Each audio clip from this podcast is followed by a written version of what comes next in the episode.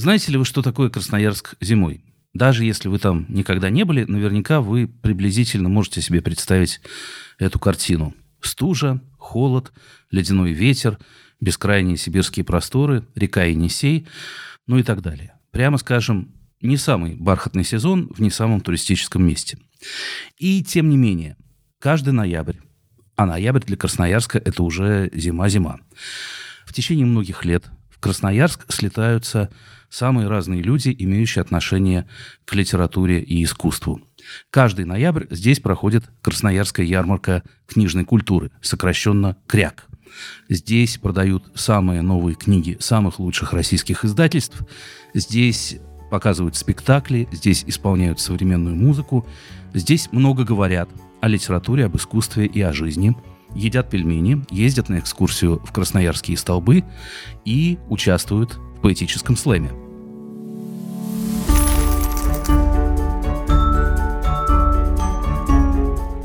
Всем привет! Нас зовут Аня Федорова и Юрий Сапрыкин. И это «Настоящее дело» – подкаст о том, кто и как развивает культуру в России. В каждом выпуске мы рассказываем про важные культурные явления и проекты, которые меняют жизнь вокруг нас. И про людей, которые вложили в эти проекты свои силы и свои средства. Это проект форума доноров и студии «Шторм».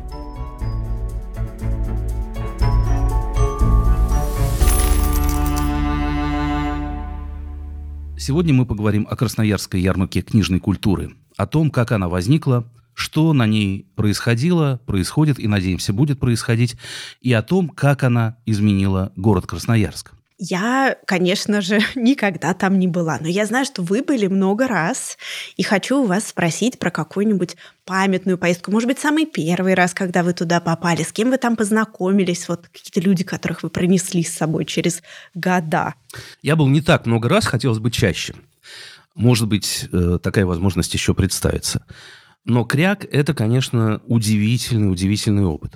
Во-первых, потому что это действительно очень компактное и очень насыщенное, не хочу употреблять слово мероприятие, какой-то кусок жизни. Да, вот ты приезжаешь, три или четыре дня варишься в этом пространстве, где постоянно встречаешься со знакомыми и незнакомыми людьми, постоянно идут какие-то дискуссии, лекции, то и это. Важно, что там обязательно всегда проходят дебаты литературной премии НОС. Да? И вот собираются члены жюри, литературные критики, и обсуждают какие-то тенденции, тренды, куда движется современная литература. И это, по-моему, единственное в России публичное заседание жюри при зрителях, с трансляцией, как бы никакой кулуарности, все, так сказать, все карты выложены на стол.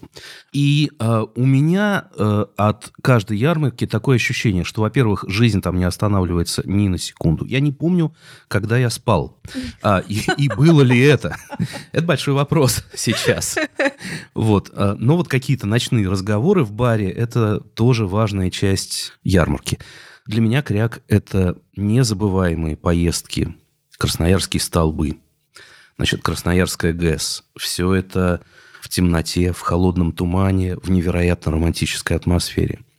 И это, конечно, незабываемые встречи. Встречи, которые меняют жизнь людей надолго.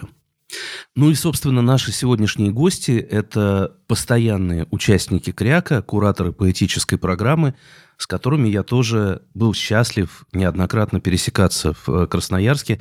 Это Андрей Родионов и Катерина Троепольская. Прекрасные поэты, драматурги, организаторы культурной жизни вокруг себя и организаторы поэтических слэмов, о которых у нас сегодня будет отдельный разговор. Пока я сидел перед эфиром, я вспомнил, сколько важных встреч произошло в Красноярске за это время. Я езжу туда уже, ну, сколько лет, пятнадцать, каждый год практически. Я встретился там в первый, по-моему, приезд свой или во второй с Василием Головановым, нежным своим товарищем. Я встретился там с писателем французским тоже в первый год, Эммануэлем Каре. по сценарию которого сейчас как раз Серебренников да, снял фильм про Лимонова, где я тоже участвую. Все это из Красноярска, понимаете? Встречи, конечно, в Красноярске были связаны с какими-то ночными пиршествами, с Борей Куприяновым, с Эммануэлем, не знаю, Маню, таким известным в Москве французом, э, экспатом. Гасконцем. Да, гасконцем, экспатом. Вот, и поэтому Красноярск для меня вот тогда с середины нулевых стал поездкой в общество. Скажу два слова про наших гостей. Андрей Родионов и Катерина Троепольская. Андрей замечательный поэт. Вы можете знать его и по его собственным стихотворениям и выступлениям, или по совместному его музыкальному проекту с группой «Елочные игрушки», или по его пьесам. Пьеса «Зорница», которая долгое время шла в центре Мейерхольда, и пьеса «Сван», и в каких-то из этих спектаклей Андрей принимал участие как актер. Ну, в общем, настоящий человек Ренессанса.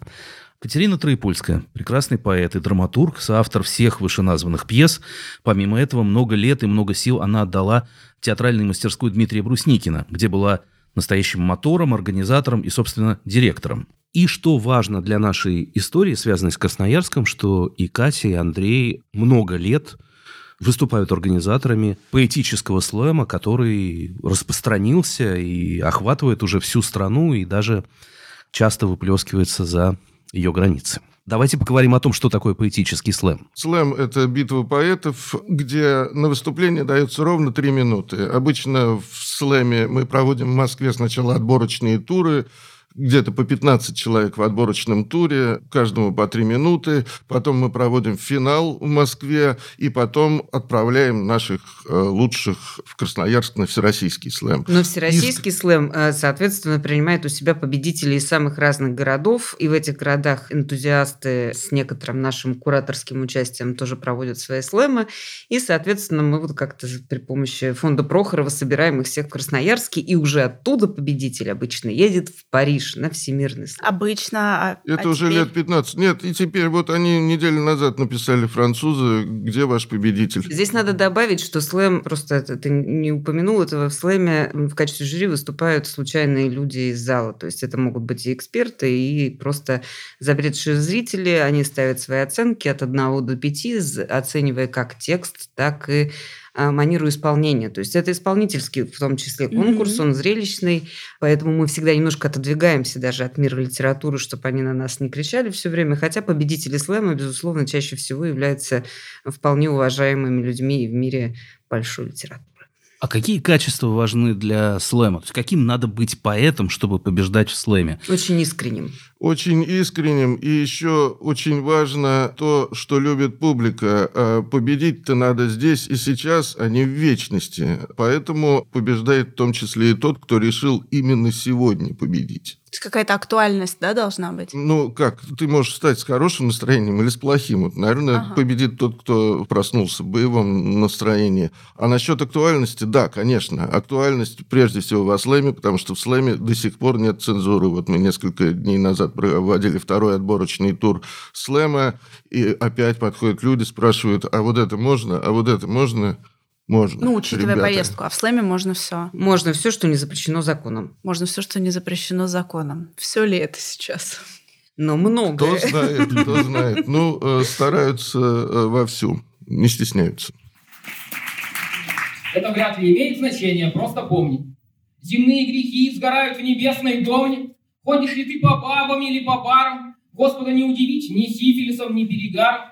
Если Бог есть, то давно привык ко всему такому. Каспийского моря нет. Волга впадает в кому. Дети на детской площадке играют в мячик. Среди них есть умный и симпатичный мальчик. Он хочет стать богом, а станет серийным маньяком. Потому что родился с невидимым глазу браком. Потому что его любили сильнее, чем надо. Его психиатр потеряется в лабиринтах ада. Ведь и логика этого парня настолько железна, что ее отрицать и оспаривать попросту бесполезно. Потому что стать, например, политиком или клерком это в тысячи раз хреновее по господним меркам. В общем, во всем, не исключая кровавых тайн, умный и симпатичный мальчик настолько нормален, насколько нормален его создатель. Живи и помни. Все земные грехи сгорают в небесной домне. Ходишь ли ты по бабам или по барам? Господа не напугать ни сифилисом, ни перегаром. если Бог есть, то давно привык ко всему такому. Каспийского моря нет. Волга впадает в кому. Спасибо. Это стихотворение Александра Вавилова «Волга впадает в кому», которое прозвучало в финале Всероссийского поэтического слэма две тысячи двадцать первого года.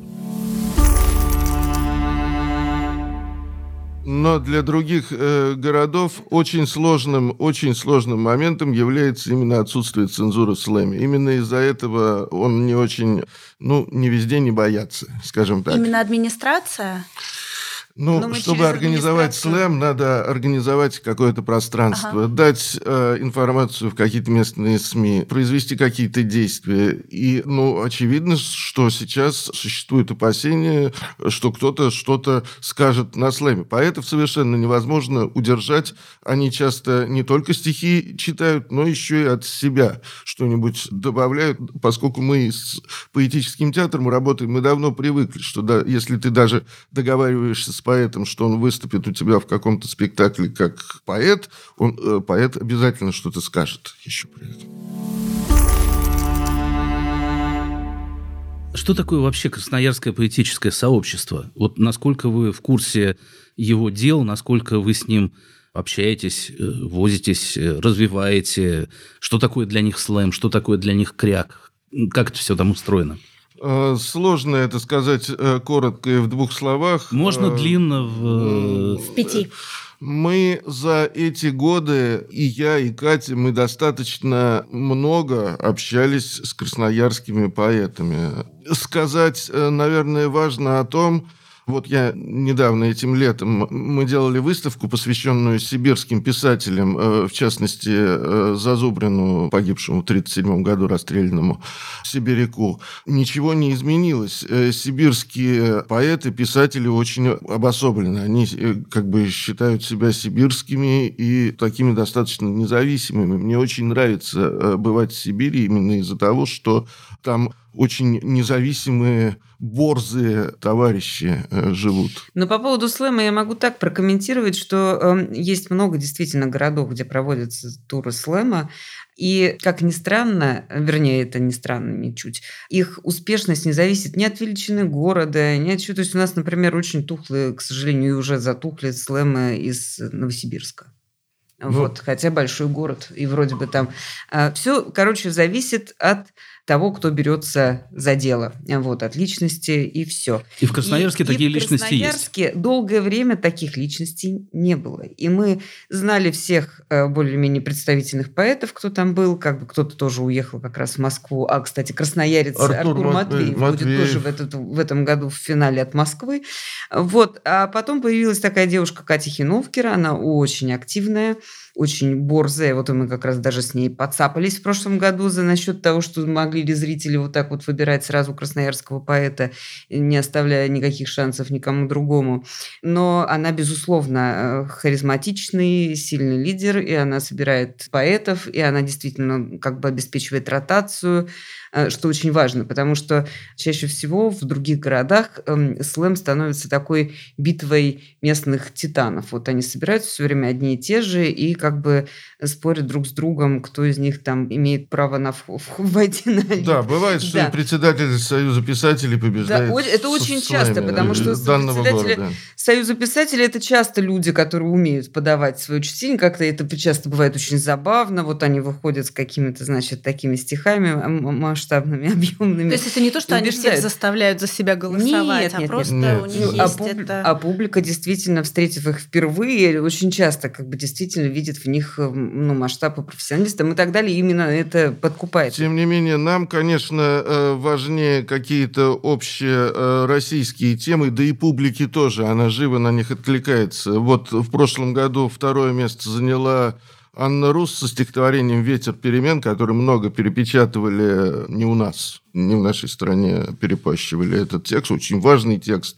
Но вот такая сложилась ситуация. Но даже, как это сказать, дело не в публике, конечно. Дело не в том, что там кто-то кого-то заваливает или еще что-то. Но слэм остается, конечно, территория свободы по-прежнему. И если не обеспечивать именно эту территорию свободы и текучку для разных форматов, потому что мы здесь в Москве работаем обязательно с рэперами, артистами, актерами, в смысле и так далее. Мы втягиваем очень разных людей в этот процесс. Школа-студия, то сразу тухнет. МХТ. Все это движение сразу тухнет, и оно вот так затухло или периодически затухает в самых разных городах, угу. которые как бы вроде бы... Ну, в Москве все в порядке.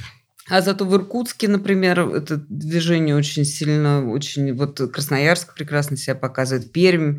То есть, короче, если найдутся в городах и весях какие-то энтузиасты, мы приветствуем это.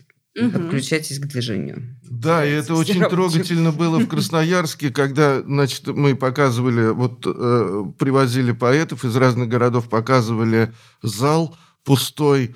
И я говорил, не волнуйтесь, через тридцать минут здесь будет не протолкнуться. Ну, они не избалованы вниманием, они даже поверить в это не могли, что люди могут стоять друг у друга, сидеть на плечах только, чтобы увидеть их. Вот, а вы мне говорите, что нет, не слушают. Ну, слушают. Для слушают, меня это слушают. Собрать нет, нет, зал ну, с поэзией. двести-триста человек, это как для нас не, не вау, это мы вполне себе такую задачу понимаем и как ее выполнить понимаем. Другой вопрос, что, ну, даже, как это сказать, даже самые милые дружественные СМИ никогда не возьмутся уже печатать поэзию и тоже писать про нее, хотя бы просто потому, что это все не топ-новости, это все не, ну, как бы не актуально, не повестка и так далее. Только если там какие-то у тебя неприятности, тогда ты можешь попасть в новостные ленты. Ну, на то они и новостные ленты, mm-hmm. это их. Вот был опыт, когда вы работали в Перми, когда был... довольно продолжительное время, когда был вот этот гельмановский проект. Два года. Да, и там проходило сто тысяч миллионов фестивалей одновременно, и вообще Пермь культурная столица, и там все, Москвы больше не будет, будет одна Пермь.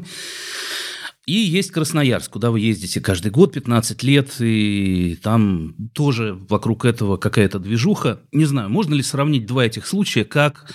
там Пермская революция и как э, КРЯКК повлияли на эти города? Я начну, как всегда, да, Катя скажу. Продолжит. Здесь очень важно понимать, то мне лично понимать, что Красноярская книжная ярмарка изначально делала э, хорошую вещь. Она привозила со всей страны дешевые книги, и интересные, и их авторов.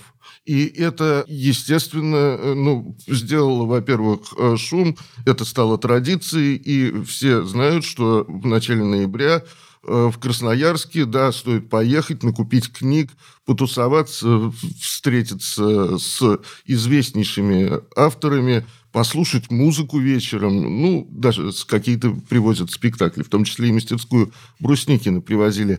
В Перми было немножечко не так, потому что Пермью занимались современные художники, которые достаточно, ну, как это скажем, не заточены на массовый успех, просто по своей природе. Современное искусство – это эстетская вещь, она далеко не для всех. В этом разница для меня. Мне кажется, Красноярск никогда не делал культурную революцию, не становился центром культуры Европы.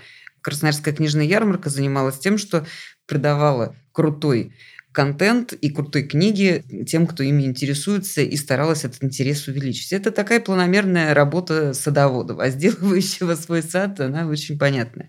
Кроме того, это даже если взлетка кажется каким-то отдаленным местом, тридцать минут от центра мы засекали, не, не, мы понятно, пешком. Да, Пешком. Ну, пешком лучше минут. Там не ходить. Но, но это для нас с вами. А так обычно я знаю, что когда местным говоришь, ой, там, типа, да, я сейчас буду, всего сорок минут пешком, люди смотрят на, на нас, москвичей, как на сумасшедших, потому что, ну, кто ходит такие расстояния пешком? Ну, это огромные ледяные расстояния под ветром. Высотные здания создают. Под ветром, который колет тебе. Сквозняки. Лицо. Но мы ходим и в Москве, и в Красноярске. И, кроме того, там Енисей, а ночью по Енисею есть экстремальный такой вид спорта. Люди надевают акваланги, утепленные на лбу фонарь. фонарь, и поскольку там бешеное течение в этом месте у Енисея, ныряют в Енисей и проносятся, и ты стоишь на набережной ночью. Я помню это ощущение от слэма. Мы выходим ночью на набережную со слэмерами, и по темной ревущей реке проносятся в глубине фонарики. Нарвалы. Это люди экстр- экстремалы этим занимаются. Потрясающе. Супер. Я никогда про это не слышала. Это очень круто. Как мы уже сказали, в этом году Красноярская ярмарка книжной культуры не состоялась. Но были прекрасные пятнадцать сезонов, которые произошли благодаря фонду Михаила Прохорова и лично Ирине Дмитриевне Прохоровой. Она соучредитель фонда Михаила Прохорова, издатель, основатель и идейный вдохновитель КРЯКК. Мы спросили ее о будущем КРЯКК, о будущем книжной культуры в нашей стране и о том, как идея такого фестиваля появилась изначально. Я бы начал вот с чего, с самого начала. А помните ли вы первый КРЯКК? С какими чувствами, с какими надеждами вы приехали тогда в Красноярск? Что было в программе? И как реагировали на это первые зрители? Вы знаете, ну, первый КРЯКК состоялся в две тысячи седьмом году. Это был год объявлен годом чтения. Но фонд уже работал с две тысячи четвёртого года, и э, идея была сделать такой большой комплекс программ, связанный, собственно, как сейчас у нас любят говорить, с пропагандой чтения. Знаете, у нас очень любят говорить о том, что надо читать книги. Вот у нас была самая читающая страна. Я сейчас не обсуждаю, была ли она самая читающая или нет, но мы всегда забываем, что чтение, письменная культура – это самый сложный вид культуры, да, которая, в общем, каждое поколение надо учить заново читать. Это довольно сложная задача. И без системного, я не знаю, пропаганды книги, назовем это так, это невозможно. Вот сколько ни кричите, надо читать, слаще от этого не будет. Поэтому идея была на самом деле не то, чтобы найти читателя, а читатели всегда находятся. А дело в том, что была большая проблема площадок, где эти книги могут быть представлены, читатели могут их увидеть, они могут послушать какие-то серьезные размышления над этими книгами.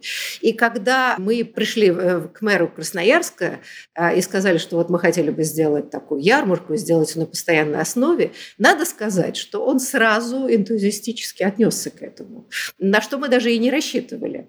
Но он честно сказал, и это повторяли нам все городские власти. Говорили, что да, вот, конечно, это отличная идея, но вы знаете, вот народ уже не читает, уже поздно. Я сказала, хорошо, вот давайте мы все организуем под вашим чутким руководством и краевой администрацией. Давайте посмотрим, читают люди или не читают. Ну и первый раз...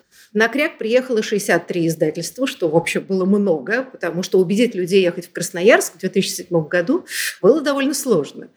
И непонятно, что из этого выйдет. И вот к вопросу о читающей публике. Официально у нас должно было быть открытие в двенадцать часов, пресс-конференция, потом открытие. И с десяти утра море людей билось о двери выставочного зала с криками «Открывайте!». В общем, мы решили, что сейчас народ начнет бузить. Мы открыли. К моменту, когда закончилась пресс-конференция, по-моему, половина книг уже была скуплена. И, в общем, к третьему дню многие издатели сидели на пустых полках, а я ходила и говорила, я же вам просила, привезите больше книг.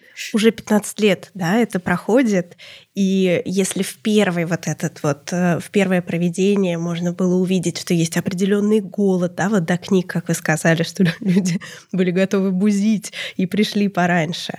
А вот как можно сказать, какое влияние КРЯКК оказал на город, на Красноярск? Что изменилось и произошло там, по вашим ощущениям? Потому что часто так бывает, что особенно региональная администрация, она некоторым образом влияет на то, как фестиваль проходит. КРЯКК совершенно обособленный, сам по себе уникальный. И, как Юрий говорил, прилетает, как такая тарелка космическая, садится на какое-то время, а потом совсем с этим делом улетает до следующего года, и совершенно ничто не, не влияет на то, как это там происходит. Может быть, он повлиял не только в смысле книжной культуры. У КРЯККа же есть и театральная часть, и... событийные, разговорные. Да, но ведь это, да, но, да. Наверное, это влияние может быть какое-то нелинейное. Ну, правильно, знаете, но в плане культуры вот говорить, значит, выдайте нам цифры, как изменилось все на свете, это очень сложная система замера. Это скорее разговор об общей атмосфере. Ведь такие площадки, как КРЯКК, я всегда считала и считаю, что это и есть платформа единения общества. Вот там, на КРЯККе, мы постарались сделать так вот и да, книгами, программами, потому что там не только круглые столы, обсуждения, там действительно театральная программа, и, и программы фильмов, и музыкальные программы. И идея ярмарки – это, собственно, текст в современной мультимедийной среде. И это шире, чем просто разговор о книге конкретной.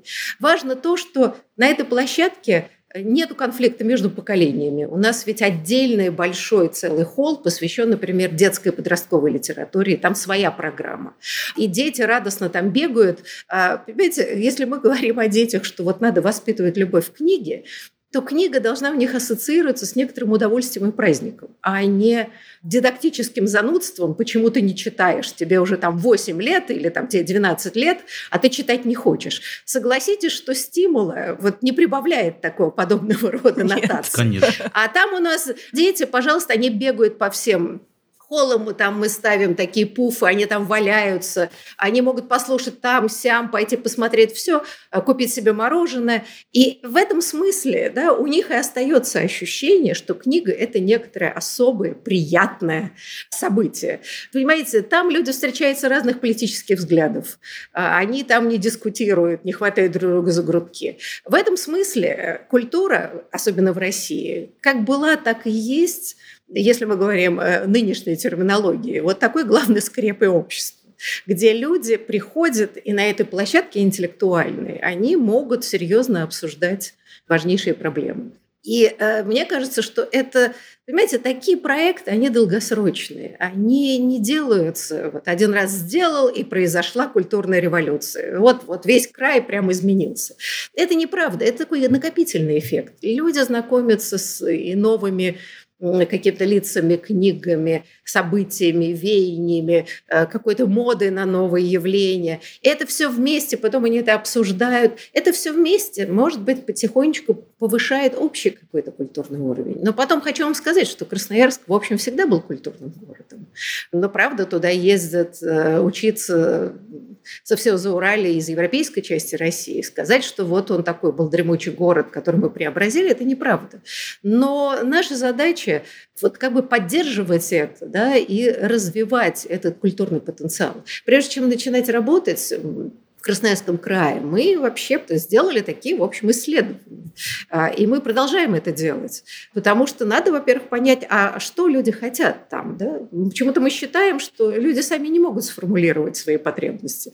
Мы вроде бы носители какого-то высокого знания, а у нас есть какая-то своя специализация, но адаптировать ее к потребностям локального сообщества необходимо. И если, например, в регионе, ну, скажем, да, более консервативная среда. Людей не было доступа к каким-то, я не знаю, современным формам культуры. То, наверное, правильнее начинать не с каких-то фраппирующих, ультрасовременных экспериментальных вещей, да, а, может быть, начинать с каких-то более привычных форм культурной жизни, но высокого уровня. И постепенно, объясняя, рассказывая, да, вообще, что происходит в современной культуре, потом и представлять более радикальные образцы. И мне кажется, кажется, что это и есть уважительное отношение к людям, которые, которые всегда хотят узнавать новое. Да? И в этом смысле, мне кажется, то, что очень в нашей культуре российской важно и в российском обществе, это огромное уважение к образованию и культуре в целом. Престиж, престиж культуры, несмотря ни на что, очень-очень велик. И, и вот мне кажется, что нельзя это недооценивать. Ирина Дмитриевна, я хочу вас спросить. Сейчас мы записываемся, конец двадцать второго года. Как вы думаете, поменялось ли в этом году наше общество, и нужно ли заново запускать вот эти процессы узнавания того, чего бы регионам хотелось, и какой сейчас там запрос? Нужно ли заново это делать? Общество, люди, которые тоже пережили там тяжелые потрясения, насколько они готовы сейчас к подобным проектам? Нужно ли все это пересобирать заново на каких-то новых основаниях? Знаете, это хороший вопрос, и здесь, конечно, резко изменившаяся ситуация, и она не временная, я думаю, что как бы дальше ни развивались события, это все меняет общество в целом.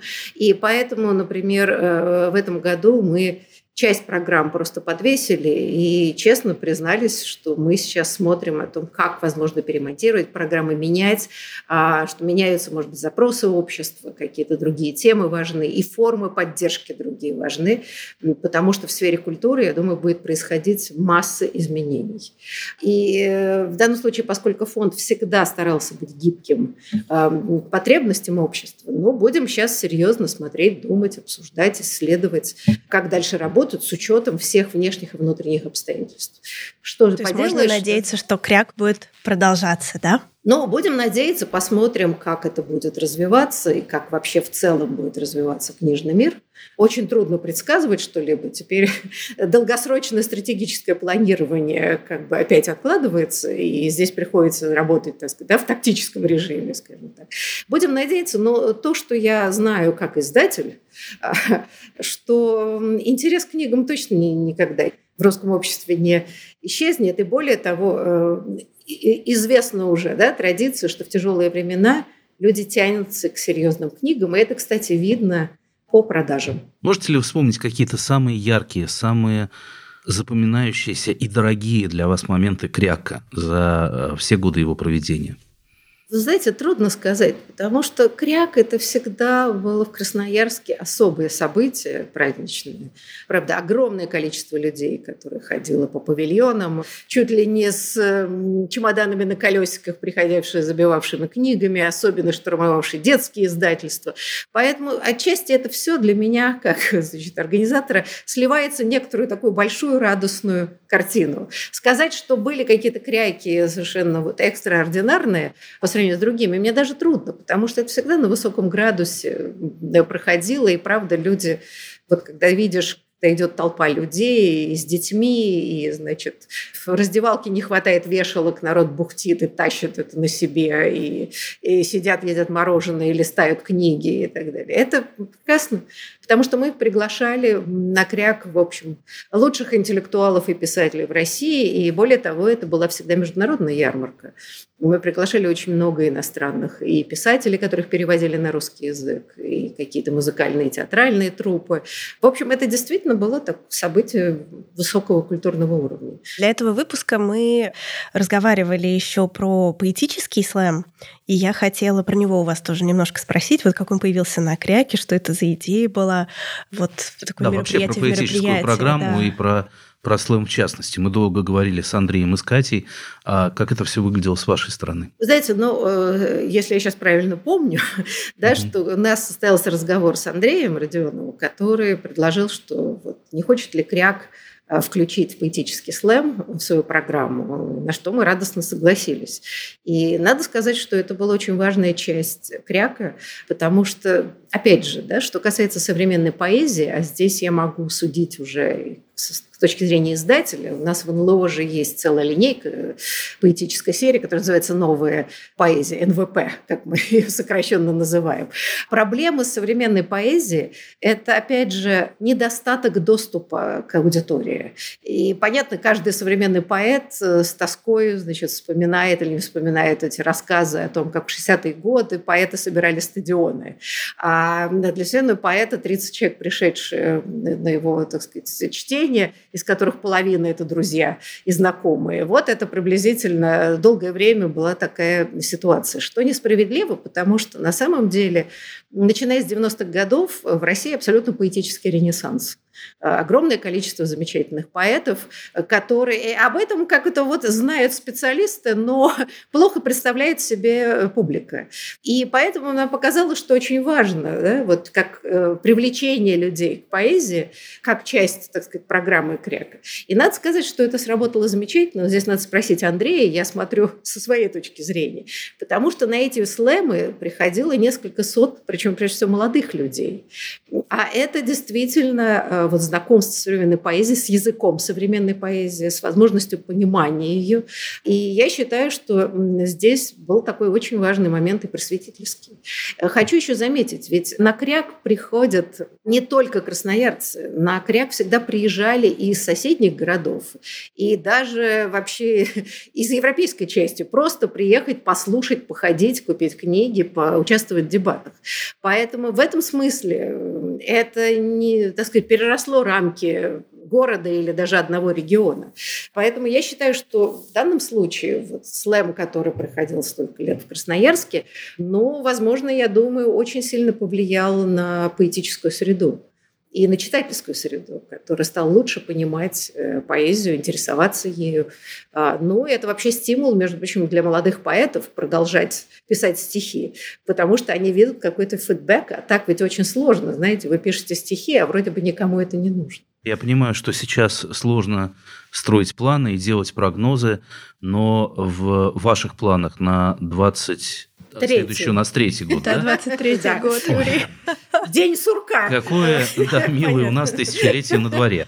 А, да, в ваших планах на двадцать третий год стоит Красноярская ярмарка? Знаете, ну, условно стоит, конечно, да, но будем готовиться к ней, но посмотрим, что будет дальше. Мы выдохнули все с облегчением. Правда, это вот я как-то вспоминаю, знаете, это вот как-то странное ощущение, хотя эпохи совершенно разные. Я помню вот это настроение начала девяностых годов, когда планировать можно было бы на неделю вперед. Да. Но там была другая ситуация, там были гиперинфляции, там были действительно все время политические потрясения. И вот так вот приходилось просто лавировать, что-то там, да, делать, не очень понимая, что будет завтра. Но опыт показывает некоторые исторические, да, что надо делать свое дело. А там будет видно, да? Потому что мой простой лозунг, что тяжелое время приходит и уходит, а созидание все равно остается. Будем готовиться, дальше будем смотреть, может быть, мы как-то переформатируем это, или это может будет продолжать в том же формате. И люди остаются, Но... которые пятнадцать лет к вам приходили. Они, очевидно, ну, конечно, и люди делись, остаются, да. И потребность, и потребность в серьезном знании никуда не денется, а наоборот будет только увеличиваться. В вакууме смыслов люди тяготеют к серьезной литературе, чтобы оттуда почерпнуть какие-то важные для них суждения и выводы. Так что, слушайте, ну... Немножко знания истории, вообще истории, истории нашей страны и культуры говорят о том, что люди продолжали делать свое дело и, и в самые страшные времена. И в этом смысле, да, вот память о том, что сделано, остается, а люди даже и забывают теперь, в какое время творил тот или иной человек, да, а там выясняется, чума была, а там была гражданская война, ужас а, и, и так далее. Ну, будем делать, что можем.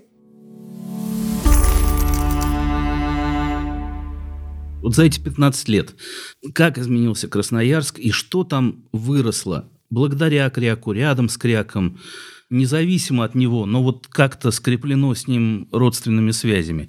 Ну, не то, что там рестораны какие-то открылись, это они хорошие, в общем, все, все с этим прекрасно. А вот что-то в культурной сфере. Там, если рассматривать КРЯКК-локомотив как локомотив, что он за собою в городе вытянул? Театр и поэзию, да, безусловно, вытянул. Да нет, несомненно, когда в культуру каким-то образом вкладываются силы и средства, это приводит к изменениям в городе, это точно. Это мы по Перми заметили. Да, да, и, конечно, когда мы говорим, там, не говорить про рестораны, но открываются клубы, это формирование вот этой самой, там, условно говоря, хипстерской культуры, оно, безусловно, во всех городах Сибири произошло, и в Новосибирске, и в Красноярске. Появляются целые какие-то улицы, где тусуют молодежь, и она как-то устраивает себе вот эти самые маленькие интертеймент, культурные мероприятия. Мы, к сожалению, бываем в Красноярске в основном зимой, когда на улице не потусуешь. Но вот в музее Ленина мы видим в Ночь искусств битком, забитый людьми четырнадцати-восемнадцати лет. Ну, обычно это три-четыре тысячи человек, судя по статистике музея. Это значит, что... Да это и не значит, это я вижу своими глазами, что э, сформировалось поколение, привыкшее к определенным благам интеллектуальным. И это поколение, оно сейчас входит в возраст, что называется. Что оно даст и где оно сейчас, это поколение... не могу вам сказать. Да где-где? У нас в студии, например, с тобой в нашей ну, поэтической да. есть несколько красноярцев, прибывших в Москву. Вот тоже они пришли. Ой, расскажите про это.